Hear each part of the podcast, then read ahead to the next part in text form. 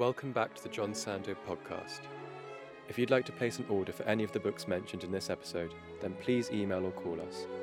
Or if you're nearby, pop in and say hello. We'd love to see you. So, welcome. Thank you for coming. And we are extremely pleased to have Hisham Matar here this evening. He's the, uh, I'm sure you've all read some, if not all, of his books. He is the most wonderful writer we have had such pleasure at Sandoe's selling since your first one, Country of Men, and the new one is an absolute delight and in a completely different vein from the other others, except insofar as it has this thread of looking at pictures, who, which Hisham does quite unlike anybody else, and he will tell you about it now. Thank you, Hisham. Thank you, um, and and welcome. Um, I really love this place. it's um, uh, I'm always happy to be back here. Um, and this is the first uh, event, um, first reading from uh, a month in Siena um, that uh, that I do here in, in, in London in my in my home city. In fact, it's the first time that I have a book published when I'm not here. So this is why this is the first event. But what a what a wonderful place to to have it.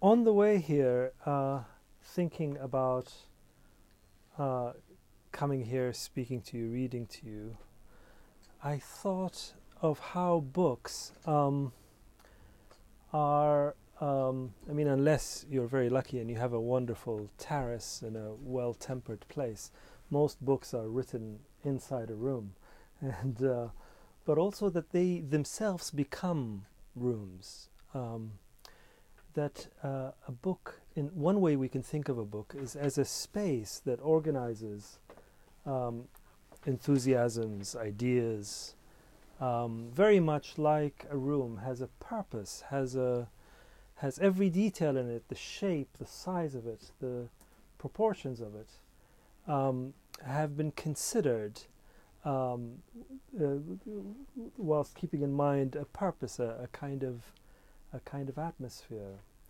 Um, and I think this is possibly one of the things that uh, Jorge Luis Borges was talking about when he said that books on the shelf are dead and they're waiting for the right reader to pick them up.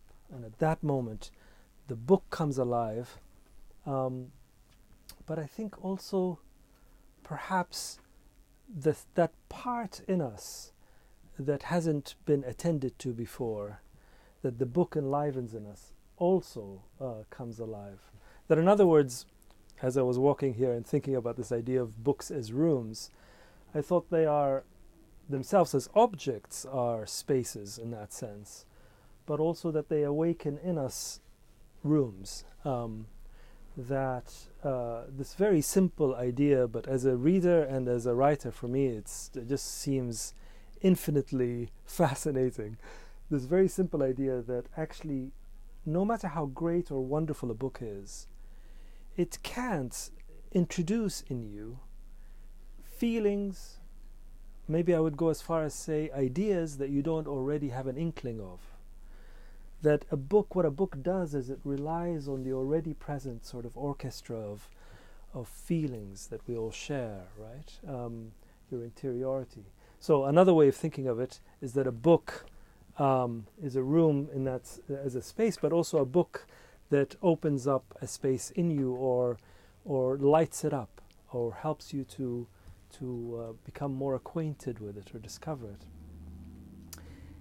And so I thought maybe that might explain why that strange thing that I've always thought was perverse about me, that I would read a tragedy and it would break my heart, but at the end of it, I would feel somehow not cheered up, but somehow consoled in some way.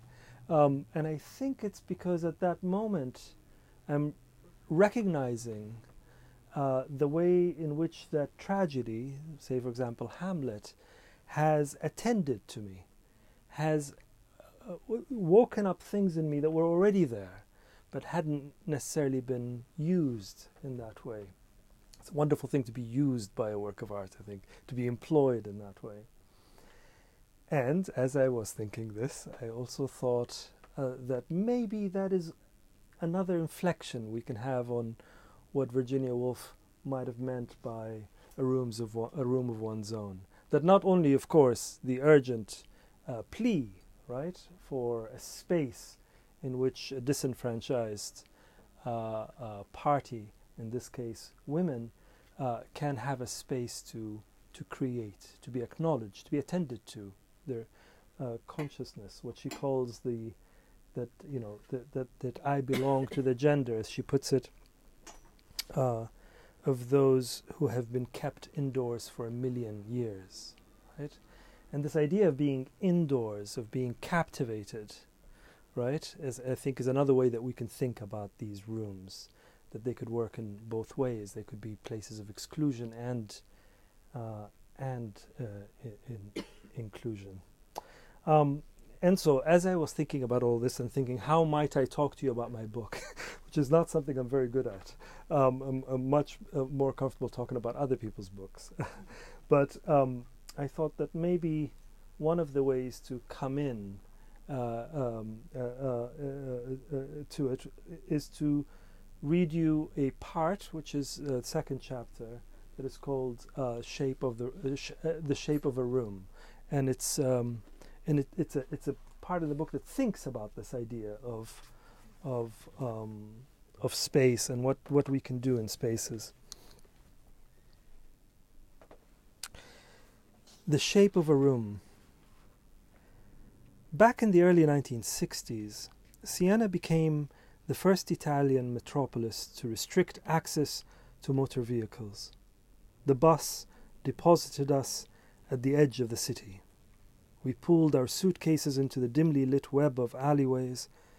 The rain was now a drizzle, and the black cobblestones shone darkly. The narrow streets made the houses loom over us. Their graying terracotta bricks were only vaguely perceptible in the night. The sharp turns of the passageways and the closeness of the buildings gave me the sense that I was entering a living organism. With every step, I pressed deeper into it, and, as though in response, it made room.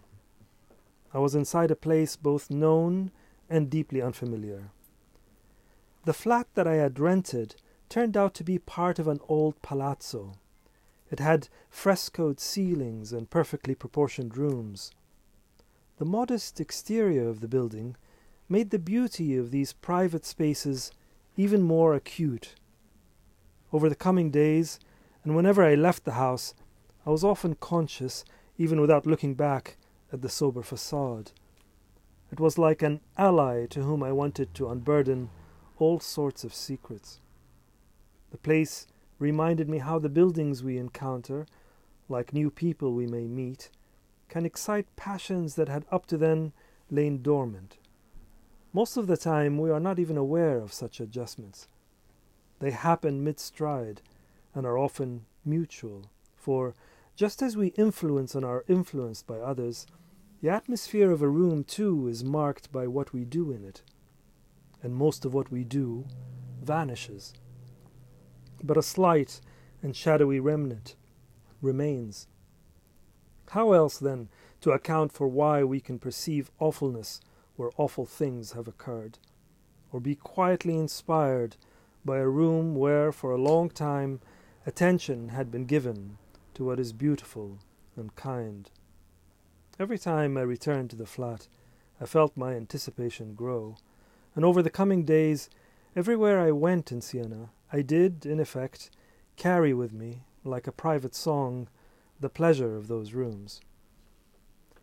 The play of understated exteriors and magnificent interiors, of calm serenity on the outside and deliberate care and thoughtfulness on the inside, of a modest or moderate face concealing a fervent heart, is a Sienese habit, a magic trick the city likes to perform.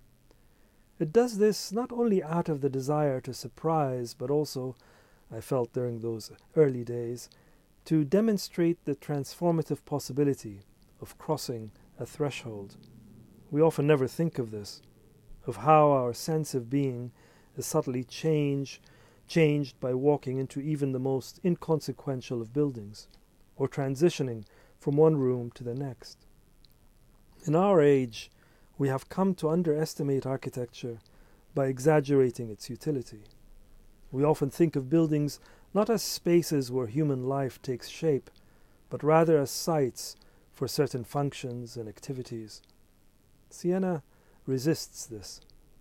It is as though the wall that encircles the city like a ribbon is as much a physical boundary as it is a spiritual veil. It is there to keep out invading armies, but also to keep in and intensify Siena's sense of itself.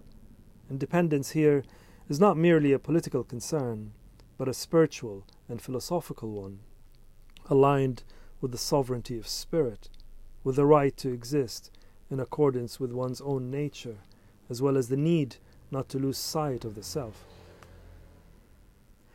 Diana and I spent that first morning walking aimlessly. The twisting lanes meandered with their own secret purpose, governed less by a town planner's master plan than a spontaneous temperament.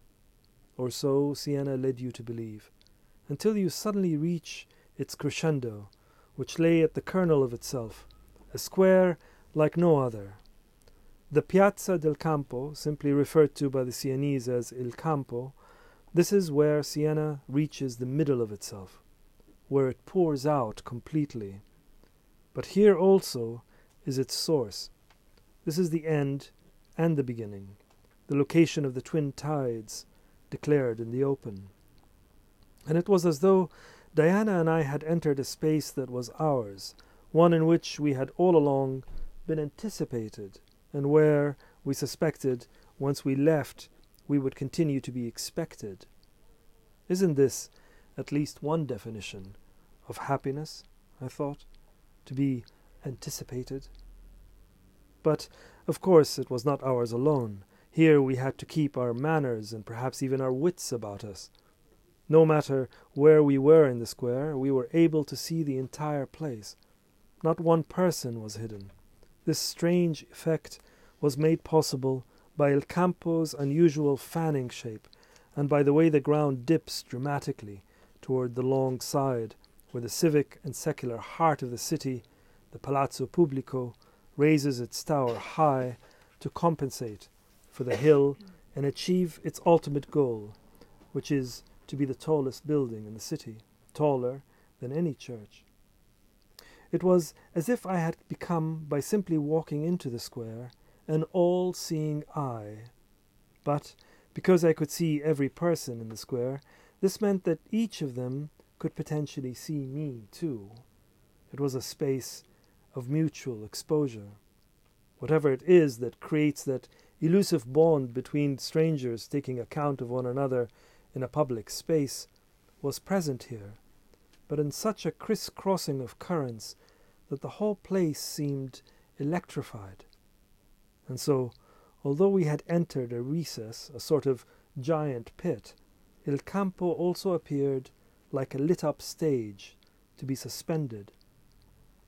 To cross it is to take part in a centuries old choreography, one meant to remind all solitary beings that it was neither good nor possible to exist entirely alone. the uh, the one of the things that the book is is interested in or focused on is this idea of being alone in in what happens in in solitude. What are the things that are possible? Um, um, I don't particularly enjoy being alone. You know, I, I like being with people, um, but uh, there are certain things that are not possible. Um, um, unless uh, I am I am alone. Um, and so I um, I've always been curious about that, why that's the case. Um, and the book, on some level, is thinking about that and exploring what might occur in that space. Um, uh, but as you've probably gathered from that passage, I'm not entirely alone here. I am with my dear wife Diana. We went to Siena together. We, um, but after two days, she returned home, and I spent uh, the month um, alone. And um, I went out of a very uh, a curious um, desire, so a desire that sort of was vague to me because um, uh, it was a moment when I had finished uh, a book. I'd finished uh, my book, The Return, a book that required from me uh, a certain kind of um, a certain kind of stamina, um, and uh, uh, that wasn't purely literary. It was literary, but it was also uh, personal. It asked of me uh, to uh, to uh, to make myself available in ways that weren't necessarily always uh, easy or um, or natural to my to my to my to my nature and um, and so finishing it I felt all the things that I've always felt when I finish a book which is a, a feeling a kind of you know an exhilaration feeling of victory and defeat um, a feeling of being both full and emptied, um, and also not required. You know, you're out. I mean, one of the things that, uh, uh, uh, uh you know, if you were to ask me the thing that I that I uh, treasure the most about um, um, the task of writing a book, the thing that I enjoy the most about writing a book, uh, is the way um, as you work on it, the book starts to govern your your your life in some way, and um, it it it curates your enthusiasms. Um, it uh, because a book comes with its own attitudes, its own tastes, very much like a person, I think, um, and those tastes might not be familiar to you. They might not even be your tastes, um, and so there's a there's a process of of being um, of being governed in some way by it, and I and I, I've loved that because it introduces me to to uh, uh, you know to oftentimes other works and other ideas. Uh, it makes me feel slightly smarter than I am ordinarily, you know, because it focuses your your um, your your your mind and um, and so um, so that's what I mean by not required, because at the end of that, when it's finished, you're so you really don't know what to do with yourself. You know, you've sort of been trained over the period of three years that it took to write the return to make yourself useful to the requirements of this book, and then suddenly you're you're um, you're out, uh, not needed anymore. Um, and um, and so it's uh, you know you're always at a, a, bit of a loss. But I felt somehow that I would allow myself something that um, I'm not uh, usually very good at, which is to stop working and to go off and do something that would give me pleasure, um, to attend to my pleasure. Um, complicated business, uh, attending to your pleasure, particularly when I think you're in your mid to late 40s. It's not clear where the pleasure is. it doesn't seem always obvious to me. Um, and, um, and so I thought, I came up with a lot of ridiculous ideas and eventually settled on going to Siena because since I was 19, I've been very interested in these paintings that were um, that sort of emerged out of Siena, uh, the so-called Sienese school, so 13th, 14th, and 15th centuries, and it's a very it's a very curious uh, period in the history of art because it falls, um, you know, just at the sort of the waning influence of the Eastern Church.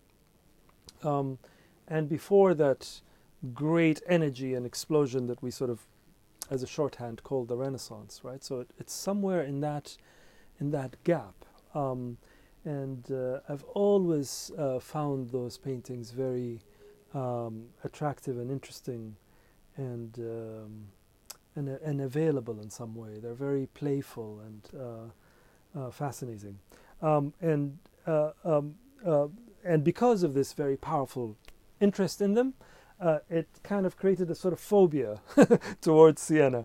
I, I, thought I can't go to Siena for a couple of days. I have to go for a long stretch of time. So I've avoided Siena uh, all my life. I've managed not to go to Siena. I was very close to Siena many times, and and and made up stories to us to to to, to, to excuse myself from any obligation to go there.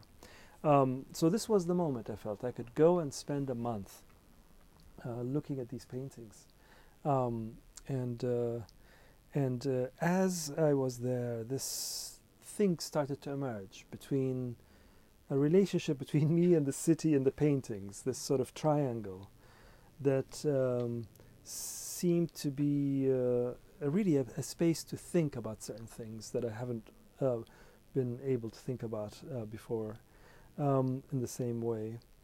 Um, and and so um, uh, uh, uh, one of the one of the the the sort of the the motifs right of this period was these engagements with with the paintings and uh, how um, like books like a room uh, a painting or perhaps all, I think all works of art are like that. I think music is like that. They're sort of landing places. They're places where we could stop and where we could engage with uh, a, a, a, subject that is filled with vitality. So it's like the best sort of conversations that one could have, I think. Um, and so I thought to to the next thing I would read you is um, uh, is a passage about this um, this one painting um, by uh, by Duccio, um, the sort of fountainhead of Sienese art. Um, and I th- there's a black and white print of it. Um, as as as an aside, um, it's been quite uh, it's been quite enjoyable working on the production of the book. You know, um, um and trying to find the right paper, the paper that would be um, that would be a pleasure to read on. It's not too white or too shiny, but that would also print uh, color uh, very well. And I'm very um, I'm very grateful to the designers at uh, Penguin who have uh, tolerated all my demands and and have come up, I think, with a very very beautiful production. Um, I think writing is far more collaborative than we think. It's collaborative in the private sense uh, because every book arises from engagements with other books and other people and other, um, you know, um, works of art. Uh, but also in this sense, it's collaborative in a very literal sense that we. Um, don't think I need to introduce much except I mentioned the wom- women guards because the guards at the Pinacoteca were all women, and I sort of have this ongoing sort of relationship with them in some some way. I, I meet a lot of people when I'm there. Uh, I also mentioned this Nigerian woman that uh, I became momentarily friendly with, um, and yeah, there are other people that I don't mention here that I that I um, became very fond of. Let's swap. Um, taking a seat. The museum guards at the Pinacoteca began to take notice of my visits. They registered how long I spent in front of some of the paintings. One day, after a few minutes of looking at a picture, I felt the hard edge of a chair being nudged against my calves. I thanked the guard and tried to explain that I preferred to stand, that there was something about being able to move, to go closer, walk back, that was necessary. She would not hear of it. One of her colleagues joined her to tell me that it was a good idea. We have seen you stand for long periods, the other one said. From then on, I resigned myself to taking the folding chair along with my ticket every day, carrying it in the sling of my arm from one painting to the next. I became very dexterous with the chair. I would lean on it like a cane, sit on it the right way and sometimes the opposite way, with my chest against the backrest, or sideways, as though I were sitting on the terrace of a cafe. The chair, and it was always the same black, wooden, folding chair, became a sort of companion. I was glad for the guard's intervention. I was now able to spend even longer in front of a picture. Didn't we tell you? one of them said. It also made me more familiar to them, which meant I became easier to ignore. It was then that I chanced on the mysterious habit that several of these museum guards shared. Alone, and at certain hours of the day, when the galleries were empty, they would stand, facing one of the windows that overlooked Siena's terracotta rooftops, which, cascading this way and that, resembled, on cloudy days, a dark cubist painting, and, in sunny, brilliant weather, a brightly shimmering mosaic, and I would hear the museum women guards speak into the window panes. They spoke softly and fluently, as though engaged in an actual conversation. At first, I assumed that they were on their mobile phones, but then I discovered that they were actually talking to themselves. They would stop the moment another guard or visitor appeared. It pleased me that they felt comfortable enough to forget my presence, not least of all because it made it easier for me to forget theirs and remain focused on the paintings, which were the third party, of course, with their own silences and various conversations. After my first excited and somewhat bewildered tour of the Pinacoteca, I spent the following few days mostly looking at the Madonna dei Francescani, a painting that is the size of a private letter. It is thought that Duccio painted it sometime around 1290, when he was yet to become the master of the city. It was not till two decades later, in 1311, that he produced his masterpiece. The nine magistrates, the nove, which was sort of as close as you would get to a parliament then, ordered trumpets to sound and all shopkeepers to close their shutters early. Those lucky enough to live on the designated route hung their most valuable drapery out of the windows and leaned out their hopeful faces to catch a glimpse of the passing wonder. The streets were lined with people. Even the officers, the magistrates, and the city's dignitaries turned up for this event of deep state importance. Duccio di Buoninsegna, the city's greatest artist, had just completed his enormous Maesta, an epic altarpiece made up of several panels. Over the centuries, some of these panels were removed and dispersed, but originally, on the day it left Duccio's studio, the painting measured about six meters by six meters. There had been a great build up. It was all that the city had been talking about for days. The work had been commissioned three years earlier by the city. Outside the artist's workshop on Via del Stalloreggi, the painting was ca- carefully mounted onto a cart and paraded by Via Banchi di Sotto then it turned into the Piazza del Campo before going back and turning right into Via del Capitano to finally arrive at the Piazza del Duomo, where it was met by priests and monks. All along, it was shepherded by the artist, his assistants, and apprentices.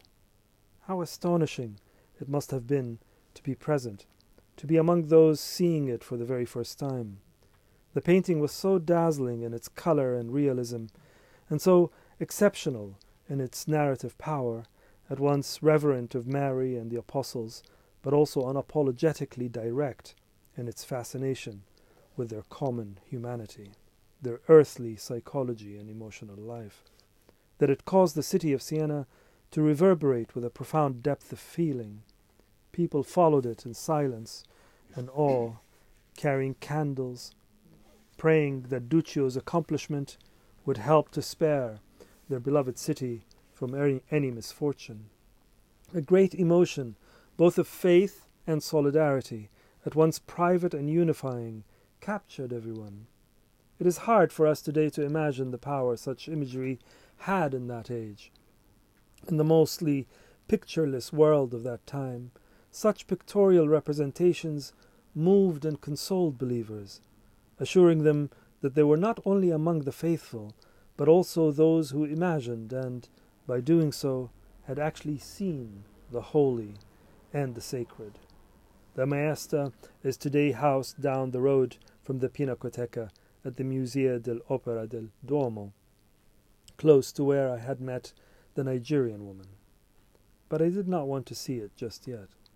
All I wanted now was to be with this earlier, humbler miniature, in which the Virgin Mother's dark gown carves a sort of secondary domain into the middle space, as though she were a doorway onto another reality, or else unveiling a private space, one containing the very quality of her existence, its desolate vulnerability, which is contrasted here with the strength of her great son, who, although still a child, is already aware of the weight and power of his being.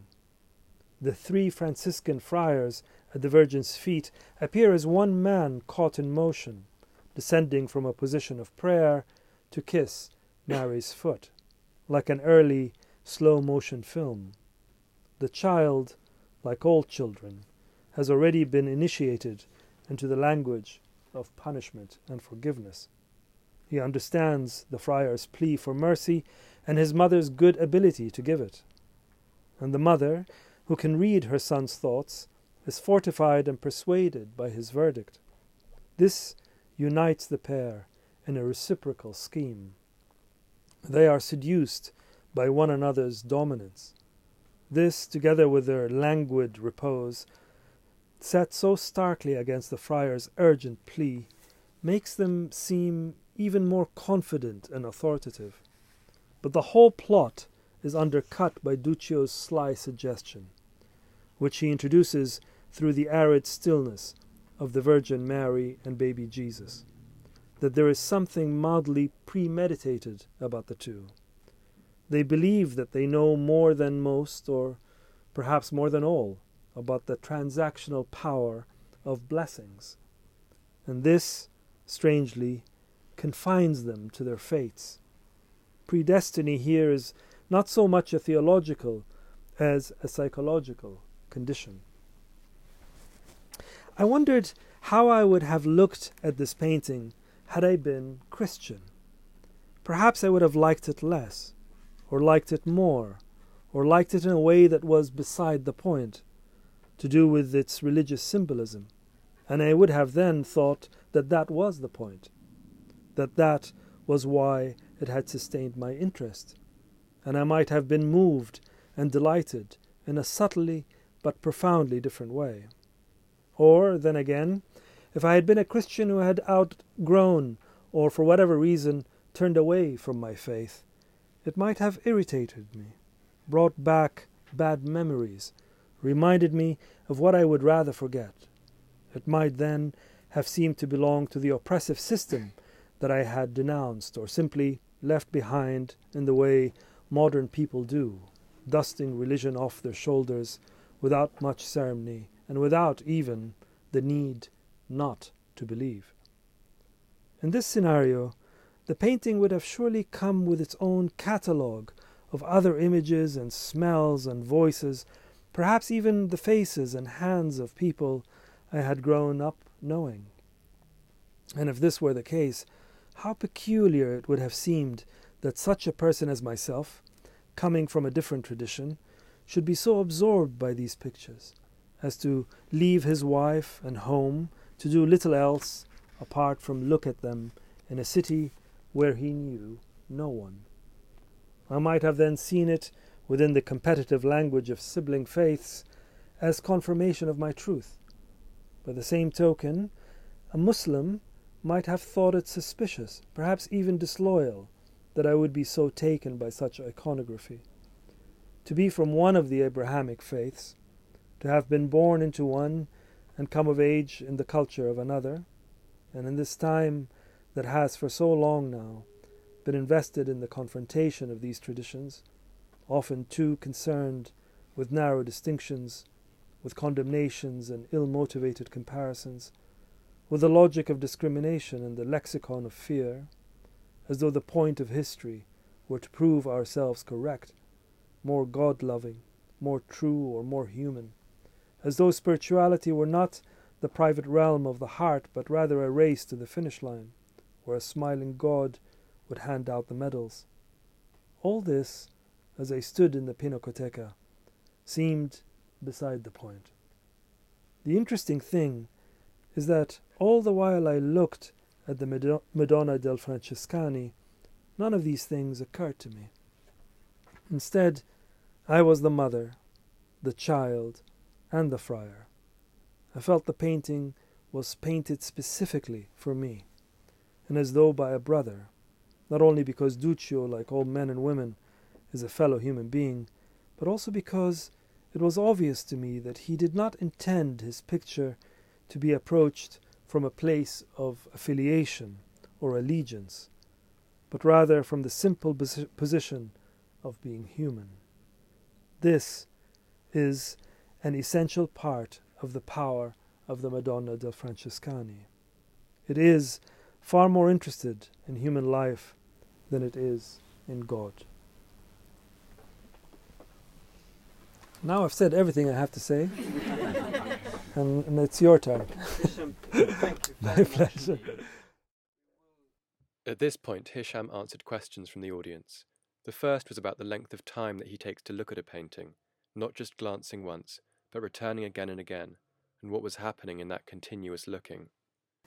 Um, that's that's such a good question because that is sort of the question: what is happening, right? Because it's it's um, it's very deceptive, isn't it? Um, um, how to look at a, a, picture, or indeed how to read a book. I mean, we all uh, uh, have agreed with books yeah. that you you read the first sentence, then you read the second and the third, yeah. and you keep going until you you finish it and and you know you've read it. Uh, but we also know that's not necessarily always how we read a book. That oftentimes uh, a second or a third rereading exposes things uh, um, that we we didn't see in, in, in, the first reading, or in fact, one reading but under a certain kind of condition with a certain kind of attention uh, brings things uh, up. I mean, I'm sure you've experienced this where you read a book that uh, a friend uh, uh, has has has encouraged you to read,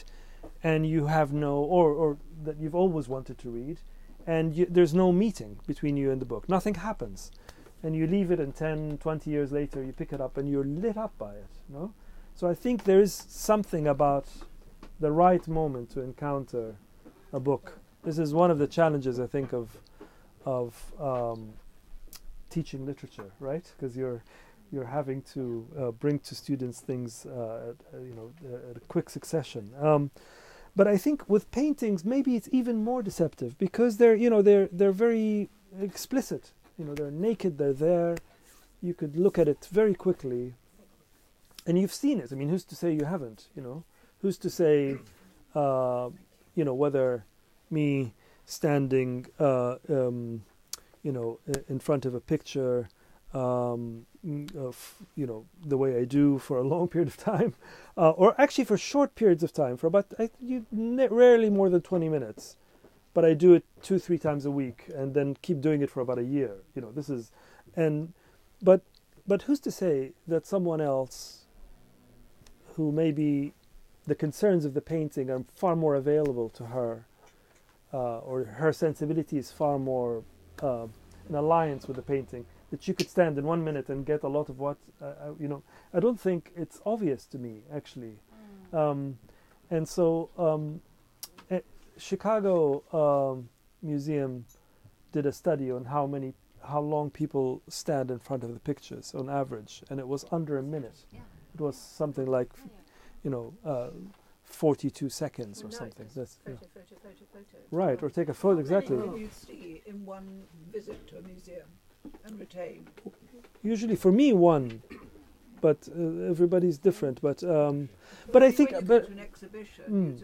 oh no, then then I'm obliged to do to go through it. But but then I'm in despair. You know, I feel overwhelmed. You can't retain it. Yeah, it's a fine because I um, because I think also okay. So this is the um, but, but the upshot is that that painting that I'm returning to, sometimes two paintings or um, they become um, locations, you know, like what I was talking about a room. You know, they become places that I return to where the conversation is picked up. It's never repeated.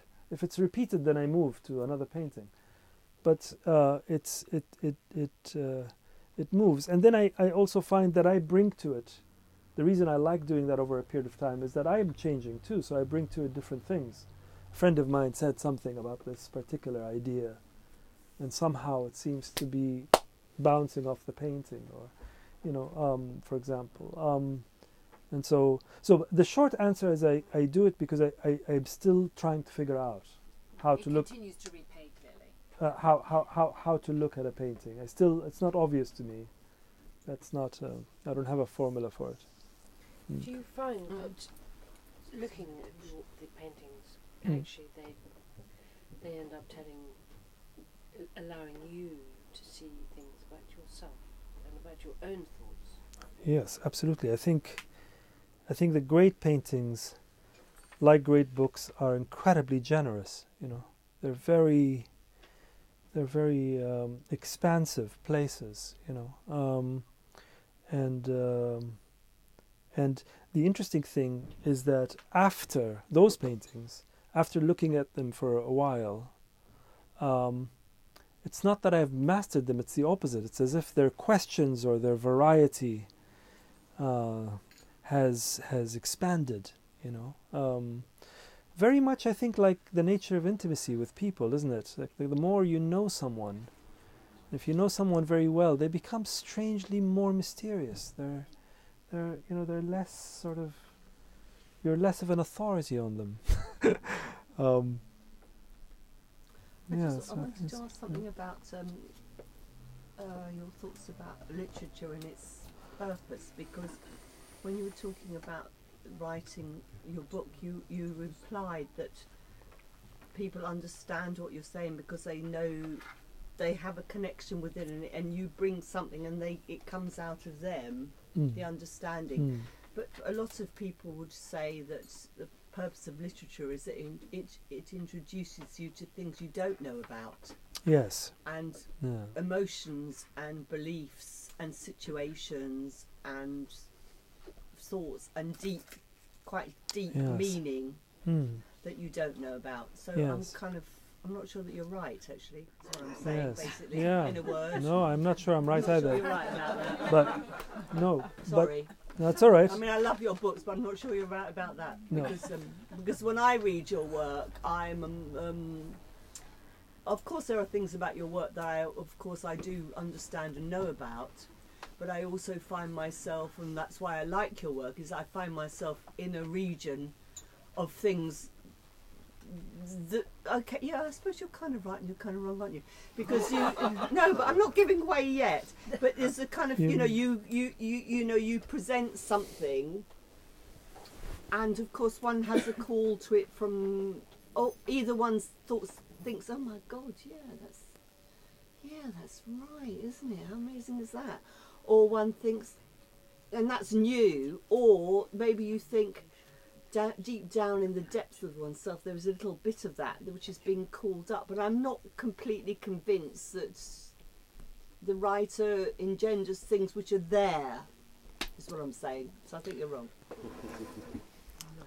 Can I? Hi. Um, Yeah. Yes. i'm going to avoid that question sorry um, No, I won't, you but I want. at the end of the passage, Yeah. the first passage, and you read about you felt you were taking part in a centuries-old choreography, Yes. and it triggered for me something I hadn't valued about my past because, in actual fact, I was a dancer Mm. and took part in centuries-old Yes. choreography. Yeah. to the Yeah. point where I never wanted to dance in Swan Lake again. um, um, but it, and I thought, you know something, I never really valued that till you sa- said that. So, it drew out something that was there Yes. and really highlighted it for me. Mm, It's a wonderful Mm. comment and it's a Mm. wonderful thing working Yeah. with people on dance Yeah. to say to them, well, you're Yes. witnessing Yeah. centuries old choreography. Yes. You can engage with it. So thank you for that. My pleasure. Thank you. No, I. Uh, yes, please. I'm just going to respond because I'd I'd hate for you to feel like your question is just hanging because it's um. You know, you're you're you're both right and wrong at the same time. well i, I, I realise Uh, that and- I'm- and- you're more wrong and I, I am I am definitely I'm de- Somebody isn't Yeah. wrong because you don't recognise it. no no Yeah. no but but I, I suppose He I suppose we, we both we both m- may be talking about the same thing because um, you're right. Books do we go to books in order to learn about other places Well, no, and not- other not- and not hold on, hold on, wait, wait, wait, wait, wait, wait, wait. sometimes- Sometimes. Hang on. Sorry, sorry. Wait, just give me a moment. So that we do go to books because you know to to to introduce us to new things, and they do. All books do, even the ones written by people that are very similar to us or have lived very similar lives. But I suppose what I mean is that um, the more profound, perhaps, moments. That's maybe that's sort of the architecture, the outwardly architecture of a book, might not be familiar to us. But if a book is really going to connect with us, then the all of the inner stuff, you know, um, uh, has to wake up in us moments of recognition. Because I think the really profound moments in reading are moments when you encounter yourself or elements of yourself, of things that you've experienced. Uh, maybe it's if I may, yeah, It's an observation, really, going back to paintings. yeah, I think what a lot of people don't sort of get is that how exciting it is to be as close to a painting as Leonardo was, or in this Yes. case Duccio was. yeah. I mean, that kind of Mm, washes away the years in between somehow. yes. You are there, you are in the presence of a master. Just an observation. Yes, I mean physically, but Yeah. also I think maybe even more powerfully the ideas that they are, Yeah. you know, thinking about or painting about are very, I feel, incredibly intimate. uh, You know, to yeah, um, yes. So exactly it follows on from that. So when did you start writing that, that last passage? When did you start committing something to writing it? Each time you went back to your flat, did you start making Oh, some, I see. some Um, notes? Yes, I, ke- I mean, I kept a diary, but I wasn't thinking I was going to write this. I was in the middle of writing something else that I'd started, um, and went back to it. And actually, it wasn't until two years later that I really thought, two years from going to Siena, that I thought I might try to write this. In those two years, every two to three months, I would reread the diaries because I somehow would for- doubt that I had this kind of intense experience. And I think, oh no, it wasn't. It, just my memories playing games uh, on me. It wasn't really that interesting. Then I'd read the diaries and I would be reminded. Actually, no, it is. It, it was like that. That, And I, that key moment when Yeah. you say it isn't about God, it's, a, Yeah. it's, it's about yeah. love, I think you're saying. I mean, did you think Yeah. you got there when you were sitting in front of it, or really that only just? Maybe on some level, but you know, I think that's what's interesting about writing is that it is, it is a space where you could do a certain kind of thinking that isn't available, at least to me, in any other mode. And it's also about salvaging, which connects to your point. It's also about trying to rescue some of those impressions that I had. I've had so many other impressions that, of course, aren't in this book. So many other things have happened. Um, but that sort of, you know, that thing that T.S. Eliot speaks about writing is an act against oblivion. You know, of course, it's always a failed act. Oblivion will always win. You know, but you're trying to to to capture some of those. those. The next question asked why in the Duccio painting is only a single friar mentioned, even though three figures are represented. I know I might be wrong, but Duccio does this in a lot of a lot of his paintings. He would give you a former and a latter uh, representation of someone. Like, for example, the the healing of the uh, uh, uh, uh, of the blind man, which is at, at the National Gallery, um, and you have, you know, it's a it's an incredible painting. That painting that was the pa- that was maybe the the picture that started this love affair with this this kind of work, um, because it's divided. So on the north part of the painting, you have these very elaborate, uh, collaged almost um, architectural landscape, cityscape, with uh, arches and windows, and they're all blank. Mm. They're all looking into nothing, and there's nobody in there. Mm. And then in the lower half, you have all the the drama. You have Christ in the middle, and um, and a group of people watching what he's doing. And uh, the the first representation of the blind man is the healed one that Christ heals, and the other one is the one that was still blind. So he's got both of them there in the Mm. painting, um, and it's a very clever way to manage the space and to also manage what he's thinking about, which is what that painting to me is really thinking about is what it means to see and what is what is it really to be blind? What is it really to to to see something, given that we most of us are looking all the time, and we know that we there's a big difference between looking and really truly seeing something. No, so um, but th- you know there are other examples also of paintings that he he he does that, and he also loves this idea of doing a painting of a painting. Just to me seems such a such a modern idea, no? That so he would do a painting and then show you the the the the ledge, uh, you know, the sort of the shelf of the of the altar, right? So it's as if you you know, um, but yeah. So that's why I read it that way. I might be wrong. There might be three friars, but it just seems to me very much part of what he does elsewhere. One person then suggested that Siena and its contrada have a kind of tribal energy. Even its images appear to engender a constitutional order and civility. Was it accidental or by design that Hisham went to Siena at a time of passion and turmoil, but also order, an interaction which is reflected both in the paintings and his book?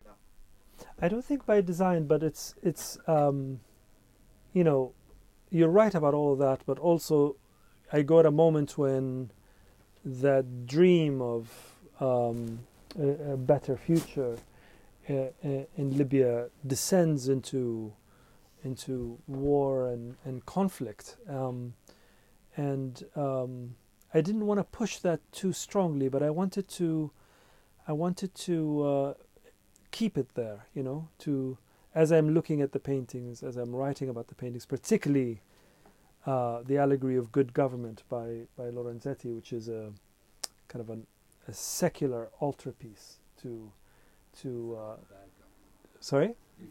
The bad the bad exactly. the, the allegory of good and go- bad government. Um, and um, um, but I, I didn't want to you know although I mentioned a little bit some of what's in the background at least in my thoughts I didn't want to push it too much I wanted to to try to do that thing that I think is true. I, th- I think if you want to write about, you know, the, a German uh, writer W. G. Sebald had this lovely idea that all you have to do is keep it in mind. You could write about whatever else you want to write about, but keep whatever it is in mind, and you'll find how it sort of it it it it uh, it, it it resonates. You know, it it does resonate. Um, yeah. I think you've achieved that actually. Because you talk, you I can't agree with you now about anything. yes, you can. No, no, I'm being nice now. Yeah. I'm not. No, no, I think no, I think yes, you have achieved that coming. because I think you know you've got the you know there's there's lots of there's like two or three threads, isn't there? There's the yeah. kind and one can experience that oneself. You know, sometimes when you're a bit fed up or you've you know you've lost your boyfriend or something yes. terrible's happened, yeah. you think I'm just going to go and look at the pictures, and mm. so you go and look at mm. the pictures and you get the kind of solace from the pictures, and then you have a little walk round and you have a bit of lunch and you're still a bit fed up and all these things are kind of layered on top of each other but underneath there is this this other thing which of course for you is yes. your family thing and which for me could be lots of different things yeah. but no i think you have achieved that and i think that's one of the most mm. beautiful things about the book mm. actually thank you no i, I mean that I, yeah. I think that's and I like Sebald a lot, so I no, I think that's really lovely in the book that you managed to, you know, you mm. get you get the kind of stream of consciousness or not. I mean, that's such a kind of crass thing to talk about, but the sort of different layers of one's mm. observing mm. and mm. being and thinking and feeling all kind of layered up together into this kind of funny little day where you meet the Nigerian woman, you go to the picture, you meet the guys on the outside of town, you go to mm. the the, the, cemetery, but it's all kind of connected and it all has a really, really lovely sort. You know, it has a kind of a all of it has an emotional resonance which yeah. goes down to something else, which yeah. is the heart of it. Mm, mm. And I think that is really beautiful. So. Thank you. Very small point about your first day. My first? Your first day when you yes, were in yeah. Siena with your wife, and I was interested because you you said you spent most of the, the first part of the morning just meandering round the side streets. Yes. And you only then got yes. to Il Campo. Yeah. that interests me. Yeah. Because, you know, tourists would probably go straight to Il Campo. Yes. And I just wonder where that rather reflects your way of getting into a subject that, first of all, you don't want to go straight to yes. the centre. Yeah, no, never. go straight. Yeah. You want to work your way slowly round mm. and then mm. familiarize yourself mm. with the city, and only then come to the heart of it. Yeah. I mean, that's the lovely thing about having time, you know. Um, I also like going to cities and um, and liberating myself entirely of uh, any obligations to go. Oh, I've got to see this museum, and I've got to, no. no. Sometimes it's so, you know, so nice to just be in a place you hardly know and just walk, you know, a, s- a small area, you know, streets. I, I, I find that so pleasant. Uh, um, yeah. Should we, at this point, let those who need to go Yeah. depart? Yeah. Uh, but stay Yeah. if you want to, because there's more wine and nobody has to hurry away. But let me say at this point, thank you very much. Yeah, My pleasure. My pleasure. Thank you. Thank you. Real privilege. Yes, thank you. Thank you.